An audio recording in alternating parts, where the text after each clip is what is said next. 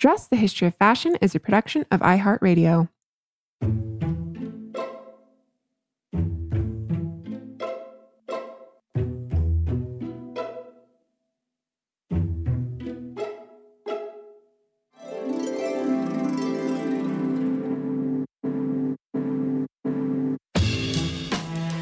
Over 7 billion people in the world, we all have one thing in common. Every day, we all get dressed. Welcome to Dressed, the History of Fashion, a podcast where we explore the who, what, when of why we wear. We are fashion historians and your hosts, April Callahan.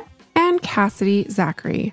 And this week, we are bringing you part two of our two part series from last season on the history of the swimsuit. So without further ado, voila!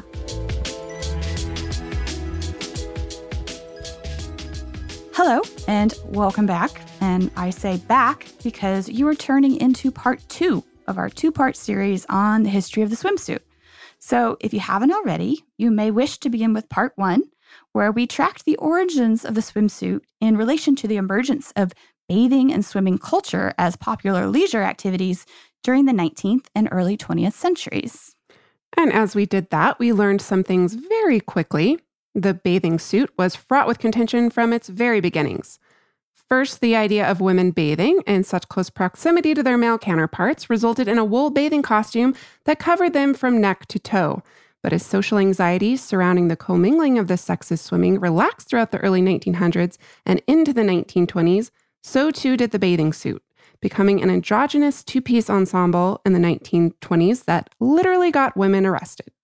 And as we learned, women basically traded one social restraint for another. Because just as women's bodies were being released from these cumbersome body covering wool swimsuits, the more functional, figure revealing swimsuit is embraced by fashion designers and beauty pageant culture. In other words, thus begins its association with unattainable beauty ideals and standards, which we are still exposed to, pun intended, and struggle with today. You're definitely getting fined for that one, too. you know, all of that, and we didn't even make it into the 1930s in part one. So that's kind of where we're going to start. I know. We still have a lot of ground to cover, or in the case of the swimsuit, uncover. In part one, we discussed the origin stories of swimwear giants such as Speedo and Jantzen. And by 1930, Jantzen was the largest manufacturer of swimwear in the entire world. But they had a lot of competition from companies such as Catalina, Cole of California, and BVD, to name a few. And while the high fashion designers were certainly producing swimwear during this period, it was really these ready to wear manufacturers that were the driving force behind the industry producing new designs and innovations and fit and technology, and it was almost out of a competition with one another. They were instrumental in not only popularizing and disseminating fashionable swimwear to the general public, but being at the forefront of setting new trends. For instance, in 1931, Jantzen introduced the quote unquote shoulder, which was their strap optional answer to a new fad for sunbathing. And there were many versions of these types of convertible swimsuits. There was one that was low cut um, in the back, and it was the so called evening gown back. So this was very much a thing. Um, they were quite fashionable. And some of the other suits had cutouts at the sides. I mean, come on. What, what's that going to do to your tan lines? That's only going to create more, right? I do see these on the beach still today. I know. And I'm always very curious about that. I'm like, what happens when you take that off? I think it's the point, maybe. I don't know. I very much remember being a teenager and putting a heart sticker on my stomach so that the sun would give me a tattoo. So maybe it's somewhere around there. um, both men and women were finding all kinds of ways to show some skin during this period. In fact, the 1929 Soviet film, The Man with the Movie Camera, it documents everyday life in several Soviet cities, and one scene in particular includes a very crowded public beach where men are walking around shirtless and women, well, more than a few of them are wearing midriff bearing two pieces. So these two piece styles, while the most revealing in history up to this point, do not reveal the navel, but rather sit at the waist. And 1929 was a very important year, Cass, because it also marks the stock market crash and the very beginnings of the Great Depression. And all of this was felt, these repercussions of this event were felt the world over and continued throughout the 1930s. So In the face of this, and actually in many ways because of it, this period also happens to be the quote unquote golden age of Hollywood cinema. This is a time synonymous with incredibly extravagant sets inhabited by the most enchanting of movie stars. And all of this over the topness was kind of meant to bewitch and distract audiences who were going through these really difficult times. Um, I mean, just look at any production by uh, Busby Berkeley, for instance, and he's really a shining example of the sheer excess and extravagance of some of these productions. His films could include um, hundreds of dancers um, in executing these incredibly complex choreographies. Or in the case of his 1933 film Footlight Parade, he used swimmers, hundreds of swimmers. This is a period when Hollywood really comes into its haute glamour image, and part and parcel to that image is the swimsuit. So, Footlight Parade features this precisely choreographed water ballet with a chorus of skimpily clad women diving in and out of this huge, giant Olympic sized pool. Mind you, this was built inside a studio and it's shot underwater and from above. And the women move into any number of mesmerizing shapes. And it all ends with this human waterfall. So it's really a feast for the eyes. And this entire time, they are wearing these glittering mesh swimsuits that really leave little to the imagination. They only cover what was absolutely necessary. And yes, you can find this on YouTube. So, the influence of film on the popular psyche during this period cannot be underscored enough. And films could also be incredibly important vehicles for popularizing fashion designs. When Dorothy Lamour um, appeared in the 1936 film Jungle Princess wearing a strapless sarong like costume. Manufacturers were then inspired by the film to create their own. So there was this very much a symbiotic relationship going on between Hollywood, what was being seen on the screen, and also swimwear manufacturers. There certainly was, and it was during this period that ready to wear manufacturers negotiated contracts with film studios to cross promote their products. So these relationships, also known as promotional tie ins, are all too familiar to us today. Think any celebrity endorsement, but this was still a relatively new phenomenon at this period. The era of celebrities on the cover of fashion magazines, mind you, that doesn't begin until the 1980s. All right. So, your favorite actress, such as Joan Blondell, who was the star of the aforementioned Footlight Parade, seeing her modeling in a Jantzen swimwear ad was a genius act of marketing on both sides. Warner Brothers is getting exposure for their star actress in a widely circulated fashion magazine, and Jantzen has now added a touch of glamour and cachet to their otherwise functional attire. So it was all around a win win for everybody involved. Indeed. But don't you worry, Cass, those Hollywood tie ins were not exclusive just to women, right? Nope. Some of the gentlemen stars were were taking part too. Um, for instance, Dick Powell. Um, he he would model, did some work for um, as well. Oh, you mean those ads of Dick modeling the Jantzen short topper, April? okay, you're gonna have to fill me in on that one because I don't know what a short topper is. I don't think most of us do today, but rather serendipitously, actually, a friend of mine, Jessica Pushor, just posted a version of this swimsuit, which dates to 1932 on her Instagram. She's the collections manager of the costume and textile collection at the Chicago History Museum, which is incredible, by the way. And this swimsuit is in their collection. So the topper is composed of a tank top with cutout sides, and it's attached to these belted shorts with a zipper. So, as advertised, zip from suit to trunks. So, by 1932, torso covering is optional, people. Don't threaten these wearers with a good time.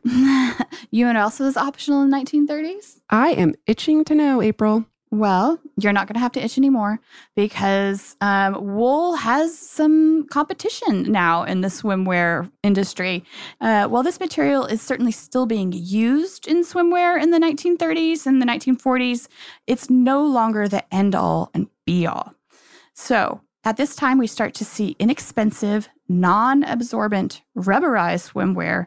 And this came onto the market as early as 1932. It was affordable, but it wasn't that strong of a material and it tore rather easily. So, luckily, an inventive new material known as Lastex was patented in 1931, and it effectively revolutionizes the swimsuit. because it's a yarn that's composed of a rubber core, therefore it had an elastic quality to it. And this finally meant that your swimsuit could retain its shape after being wet for an extended period of time. And this was no small innovation when you look at all the images of the saggy wool swimsuits from the previous decades. Lastex, which was used in both knitted and woven fabrics, introduced the element of controllability into swimwear for the first time. So, where the body had been the dictator of the shape of the swimsuit for the last 30 years, now the swimsuit could be used to mold and shape the body with supportive understructures such as built in bras and girdles. So, we're starting to go backwards a little bit here, April. it's during the 1930s that you start seeing ads for products such as Jantzen's new Wispa-Weight of 1938. Quote, it's almost incredible that a swimsuit could be so firm and its girdle fit truly a wisp of weight with pounds of figure control. And figure controlling swimwear was not the exclusive domain of women either. It was, of course, not quote unquote manly to openly advertise this for men. Um, so while materials such as the Jantzen stitch fabric meant figure control for women, for men, it ensured, quote, trim athletic smartness. um, and in 1938, Jantzen was also producing its revolutionary zip hitch swim trunk for men, as we mentioned earlier, with its quote, masculine ribbed fabric of Jantzen's spun wool. So, Topless, muscular men have now become a staple in Jansen advertising, really kind of confirming that the nude male torso is officially here to stay in terms of swimwear from now on. Mm-hmm. As were swim trunks, which continue to evolve in various styles and versions throughout the next few decades. Well, we are reaching the end of the 1930s, and you know what that means, April. I do. That means World War II, which started in 1939. So, not exactly a period associated with the playfulness of swim culture and swimwear, but the two are inextricably linked nonetheless, and we will find out more about what that means after a brief sponsor break.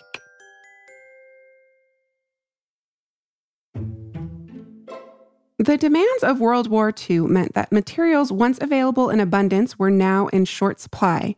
Economy and frugality were emphasized above all else. So, for the swimmer industry, that meant that the availability of innovative materials such as Lastex were especially sparse. So, as we mentioned, Lastex had a rubber core, and rubber was incredibly important to the war effort. So, for instance, a military airplane used a half ton of rubber in its construction, whereas a battleship used 75 tons. And maybe even more interesting for our intents and purposes here today was that 32 pounds of rubber was required for each person in the military used in their clothing, footwear, and other equipment. I also think it's important to note that at this time, rubber was entirely sourced from nature, originally coming from a tree native to South America. That tree was later successfully transplanted to Southeast Asia, and it was from Southeast Asia where the United States had been sourcing its rubber up until World War II, because at that time they kind of got cut off from this supply. So, this situation is what led to the creation of the United States Synthetic Rubber Program, through which the very first synthetic rubbers were created during the war. And this really kind of forever changed the face of the rubber industry. And Cass, I don't know if you know this, but today, 70% of the rubber used in manufacturing is synthetic. But I digress. I did not know that actually. I actually, for the longest time, did not know rubber was ever not synthetic. So thank you for that tidbit of information. Mm-hmm. So everyone did their part for the war effort during World War II, and that included the fashion industry. The promotion of economy and patriotism were omnipresent in fashion advertising, and that extended to swimwear. So, one Cole of California advertisement from 1943 features an Army Air Forces parachuter next to a model wearing a swimsuit. These are two separate photographs juxtaposed next to each other, and they're above a slogan that says they wear the same label. Quote, Today we give precedence to parachutes, making only a limited number of Cole, swim, and play fashions. If you buy less because you invest in the best and then give it the best of care, you will want a swimsuit bearing this label of perfection. 1945 might have marked the end of the war, but it proved to be the beginning of the nuclear arms race between the United States and the Soviet Union. As if the United States nuclear bombs had not proved effective enough during the war, the military intended to hold on to its dominance in this arena. And it began a series of nuclear tests in the Marshall Islands, which is an island country in the Pacific Ocean near the equator. And the name of the specific sites of those tests, which were on an atoll or a ring shaped coral reef, has hence been permanently emblazoned into the public's consciousness, but perhaps not for reasons that you may think. Right, April. So that the US government detonated 23 nuclear weapons on the atoll over the course of 12 years and irreparably displaced its inhabitants and effectively destroyed their culture in the process is not what April is referring to. Not. These upsetting connotations of this particular word are largely overshadowed by one fashion and swimwear related development. And if you have not already guessed it, we are speaking about the bikini. That's right. Uh, we've said it before on the show, and we will just keep repeating it over and over because fashion does not happen in a vacuum. It's just there responding to the world around it or, or seeking to profit from it, in this case, I would yeah. argue. um, just four days after the first test of the atomic bomb at Bikini Atoll, it made international headlines. And a gentleman, Louis Réard, a French mechanical engineer, turned fashion designer, launched his bikini, the smallest swimsuit the world had ever seen. I'm going to go out on a limb here, like you just said, and bet that Louis adopted the name bikini in the days prior to its debut in an effort to capitalize on the publicity surrounding these nuclear tests. Yeah. And it's been suggested that he hoped his swimsuit would be just as explosive as the atomic bomb. Ah. well, whatever the reasoning, I'm not entirely convinced, April, that he even needed the extra publicity because this garment was revealing and scandalous with a capital S. It was destined to make the news. I mean, it was made of newspaper printed fabric after all. Yeah, and Louis said that he was inspired to design his swimsuit after seeing women sunbathers in the beaches of Saint Tropez rolling down their high waisted swimsuit bottoms in order to catch a bigger tan. So his bikini, which was essentially four triangles of fabric, two for the breasts and one for the front and the back of the bottom, this reduced that excess material substantially, making that rolling down of the of the waist, um, you know, not necessary anymore. And there had certainly been two piece swimsuits up to this point, but Louis' bikini was by far the most revealing. It was cut high up on the hip, and the swimsuit bottom revealed the wearer's navel for the first time. Oh my. So scandalous was this display of skin that Louis could not find a fashion model to wear it. So instead, he hired 19 year old Micheline Bernardini, a new dancer from the Casino de Paris, to debut it at a beauty pageant at the Molitor swimming pool in Paris. And you don't have to imagine what the swimsuit looks like because there is, of course, video footage of the event on YouTube. Very brief but telling clip. And we will also post a picture of it on our Instagram, so keep your eyes open for that. The images of Micheline smiling, poised, holding the packaging for the swimsuit, which is a small box not bigger than her hand. So, in fact, so proud was Louis of the scantiness of this swimming attire that he maintained that only a swimsuit that could be drawn through a wedding ring could ever be called a true bikini. It should be noted that while Louis can be credited with giving the swimsuit its staple name, he is not alone responsible for this design. In fact, it would appear that he was inspired to such skimpiness only after the debut of a similar style of swimsuit by the French fashion designer Jacques Heim, who released it the month prior. Jacques too found synergy between the revealing swimsuit and the nuclear weapons that were in the news at the time because he called his two piece swimsuit the Atom.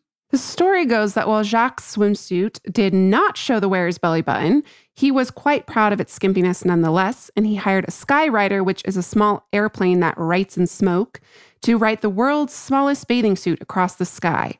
So when Louis debuted his bikini only a few short weeks later, he too sent skywriters out over the French Riviera with the slogan, smaller than the smallest bathing suit in the world. So, an element of competition is clearly at play here, April. Oh, yeah. They're just trying to one up each other, basically. yeah. Um, so, despite all of the advertising and the shock and the awe um, over the bikini's debut, it would take a couple of years for the style to really catch on. appearing first on the beaches of Europe and then later in America. Although um, by 1949, it appears to have become somewhat of a staple or a threat, depending on how you look at it, to prompt one journalist at Life magazine to write a scathing article about the bikini called The Trouble with the Bikini, in which the author blatantly and unapologetically body shames women who dare to bear this much flesh.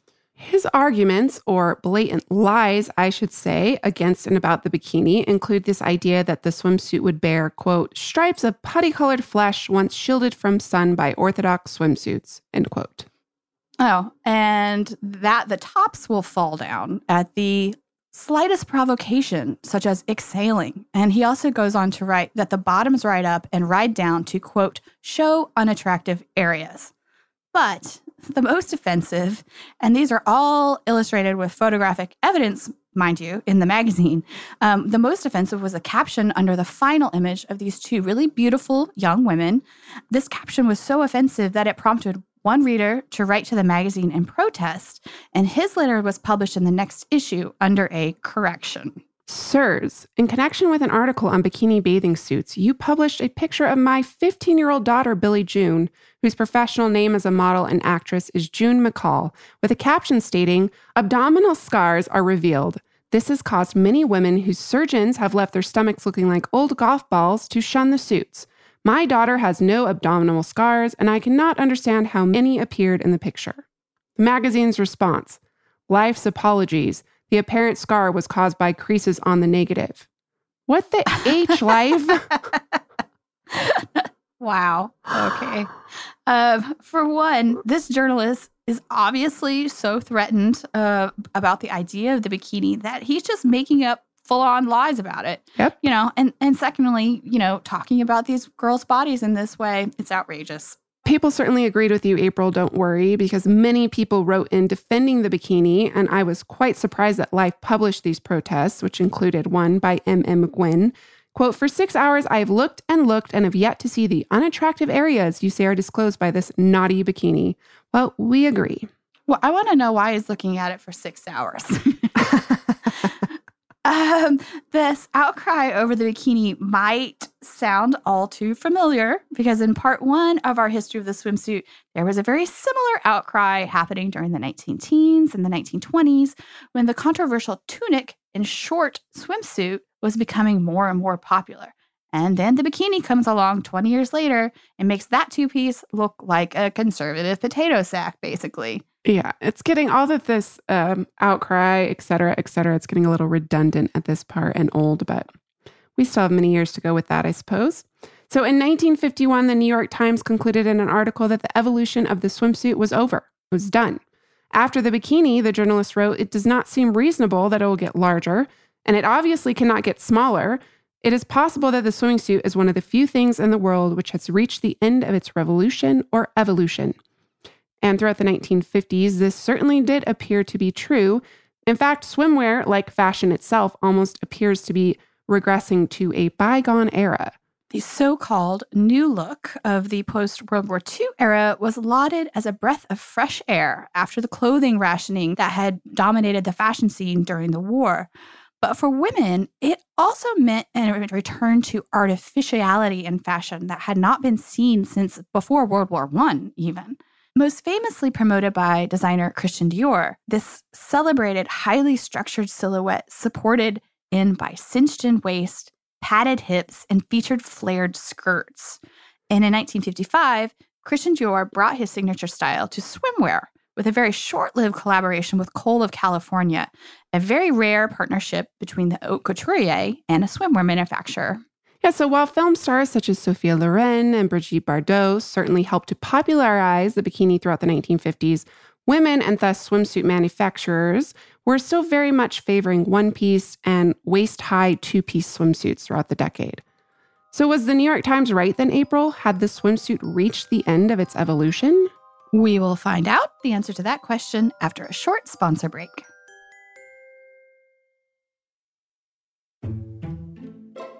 Welcome back. Join in if you know the song. She wore an itsy bitsy teeny weeny yellow polka dot bikini. that she wore for the first time today. This 1961 song, performed by Brian Hyland, has immortalized the bikini in the popular imagination for over four decades, but it actually very much reveals the societal anxieties still surrounding the bikini at the dawn of the new decade. You listen closely, he says she was afraid to come out in the open, and so a blanket around her she wore. She was afraid to come out in the open, and so she sat bundled up on the shore. Well, the 1960s may have professed conservatism at the dawn of the decade, but I think you, especially because you are an expert on this subject, know what happens by the middle of the decade, and that would be the youthquake. Youthquake. Oh, you mean when a new generation of young, ready to wear designers dethrone the prestigious haute couturiers as the makers and shakers of fashion. This is the swinging 60s after all, a decade that threw tradition to the wind in favor of the exciting, the daring, the bold, and the young the era of rock and roll, unhindered self expression, civil rights, women's rights, the birth control pill, the sexual revolution, and Rudy Gernreich's monokini. Mm-hmm. By all standards, a one piece swimsuit April, except for the very small fact that it exposed the breasts. It did. of course, that 1950s New York Times journalist could never have conceived of swimwear evolving past the bikini April because how could his brain have comprehended an era when nudity was an option in a swimsuit? Yeah. Well, I mean, then again, not much was off limits in the late 1960s. um, that era was a complete breeding ground for experimentation in fashion and Gernreich was one of these designers who was leading the way. Um, and he shocked the world with his monokini in 1964. Um, I would say that to me, um, in my opinion, one of the most iconic images in fashion history is this image of Peggy Moffitt, Gernreich's model and muse, um, which appeared in the pages of Women's Wear Daily. Um, and it was shot by her husband, uh, William Claxton. And she is modeling the monokini um, in the image, and it's a high waisted black swimsuit. It's really kind of tight and molded over Peggy's body. And two thin straps extend from the waist up over her shoulders between her bare breasts. And in an interview years later, Moffitt recalled that Playboy, Playboy magazine, actually offered her $17,000 at the time to publish her husband's photo of her, but she refused. She said, quote, I turned it down as unthinkable. I don't want to exploit women any more now than I did in 1964. Statement hasn't changed. That suit is still about freedom and not display, end quote.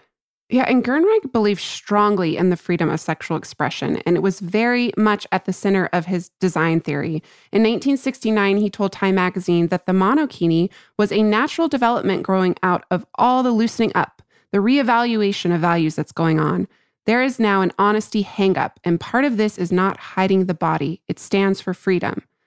And in another interview, he said, Every girl I knew was offended by the dirty little boy attitude of the American male toward the American bosom. I was aware that the great masses of the world would find the topless shocking and immoral.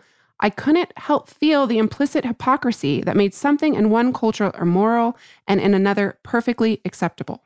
And Gernreich reportedly sold somewhere around 3,000 of these swimsuits, um, but only a handful of them were ever worn in public, or uh, I should clarify, at least known to have been worn in public.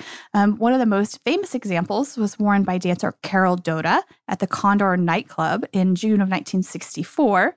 And supposedly, this is what ushered in the new era of topless nightclubs in the United States. Um, and we also know another one of these uh, monokinis was worn by Toni Lee Shelley to a beach in Chicago in July of that same year. We know this because, not surprisingly, she was arrested. As we have seen over and over and over again throughout the swimsuit's history. it seems like we keep harping on these certain themes, but they just really do keep coming up over and over and over again. Well, any drastic new change in women's fashion and especially the swimsuit, especially one involving nudity, is going to be met with remonstrations, and this was no exception. However, for the sake of being repetitive, I'm not going to really go into details here about all the people who had a problem with this swimsuit. I would rather talk about what a visionary and innovator Rudy was. Rudy envisioned a world unbounded by convention and these stale gender codes and regulations, and he favored one that celebrated the natural human form. And it was a vision he extended to the clothing women and men wore. In fact, he envisioned a future where there was no distinctions between the way the sexes dressed.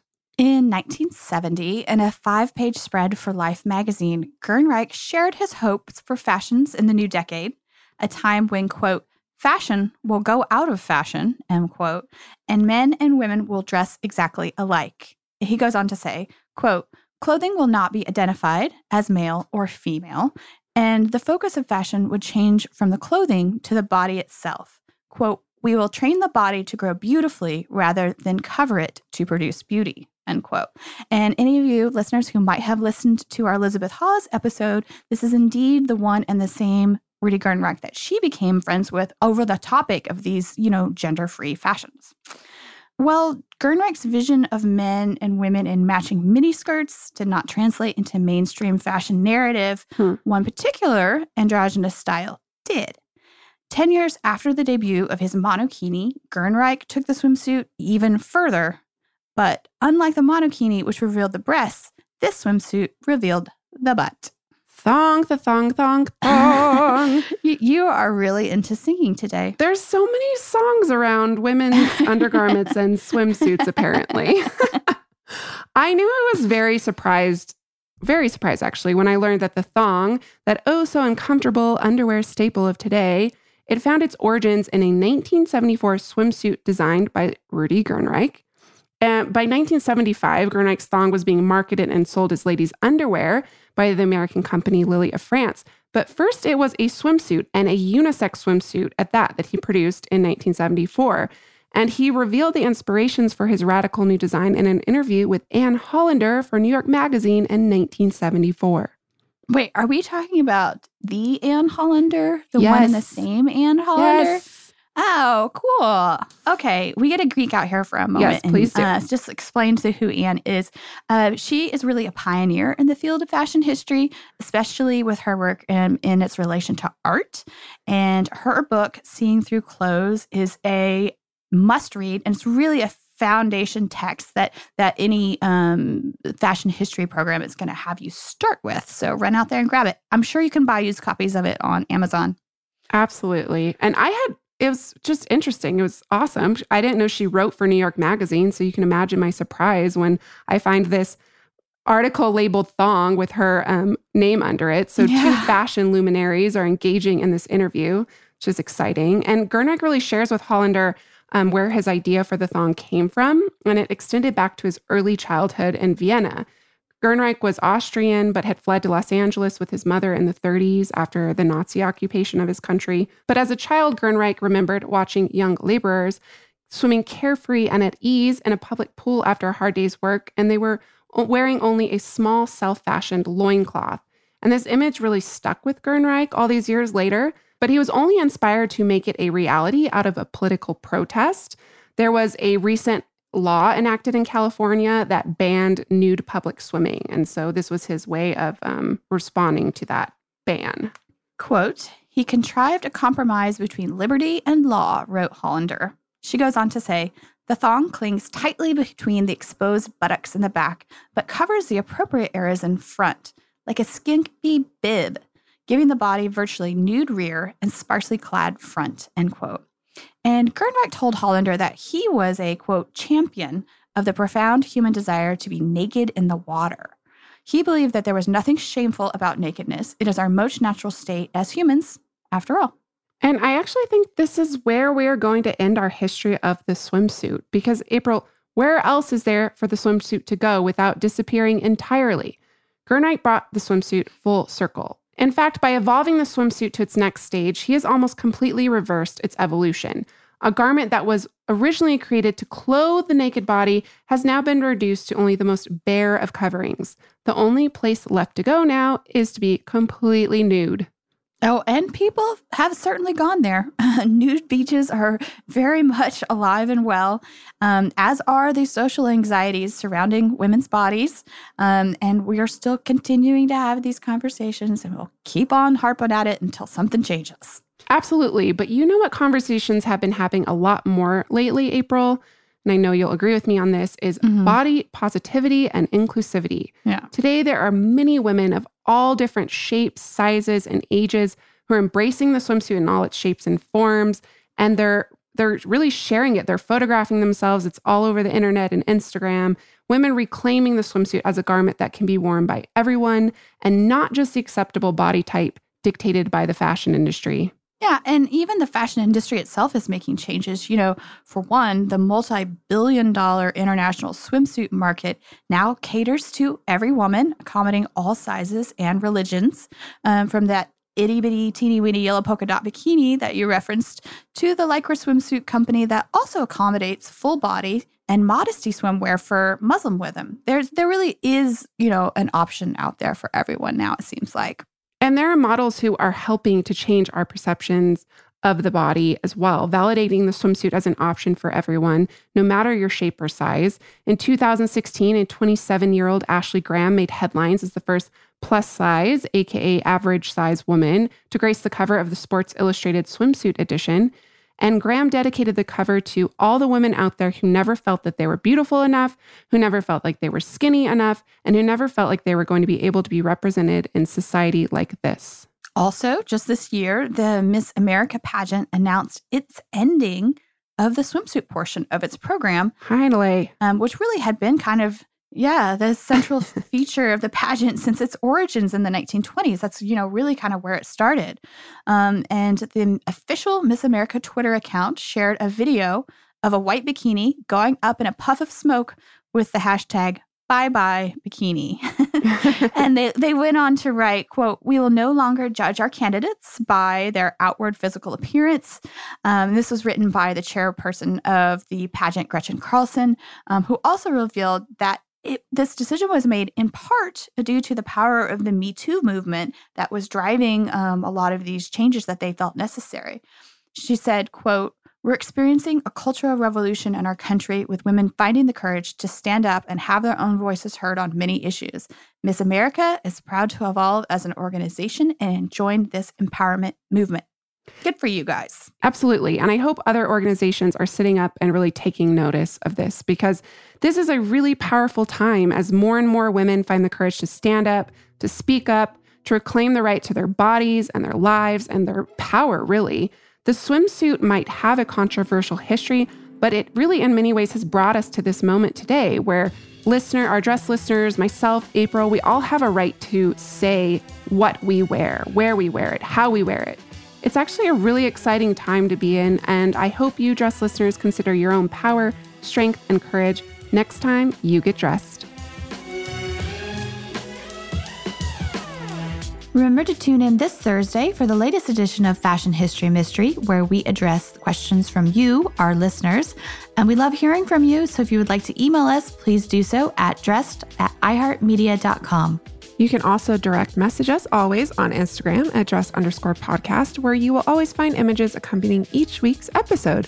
At dress underscore podcast is also our Twitter handle, and you can, of course, follow us on Facebook at dress podcast without the underscore. For additional readings for each week's episode, check out our show notes at dresspodcast.com.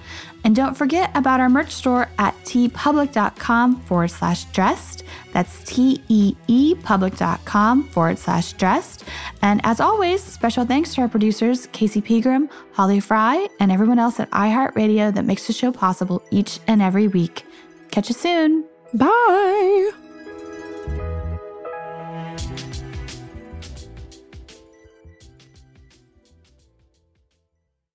Dressed the History of Fashion is a production of iHeartRadio. For more podcasts from iHeartRadio, visit the iHeartRadio app, Apple Podcasts, or wherever you listen to your favorite shows.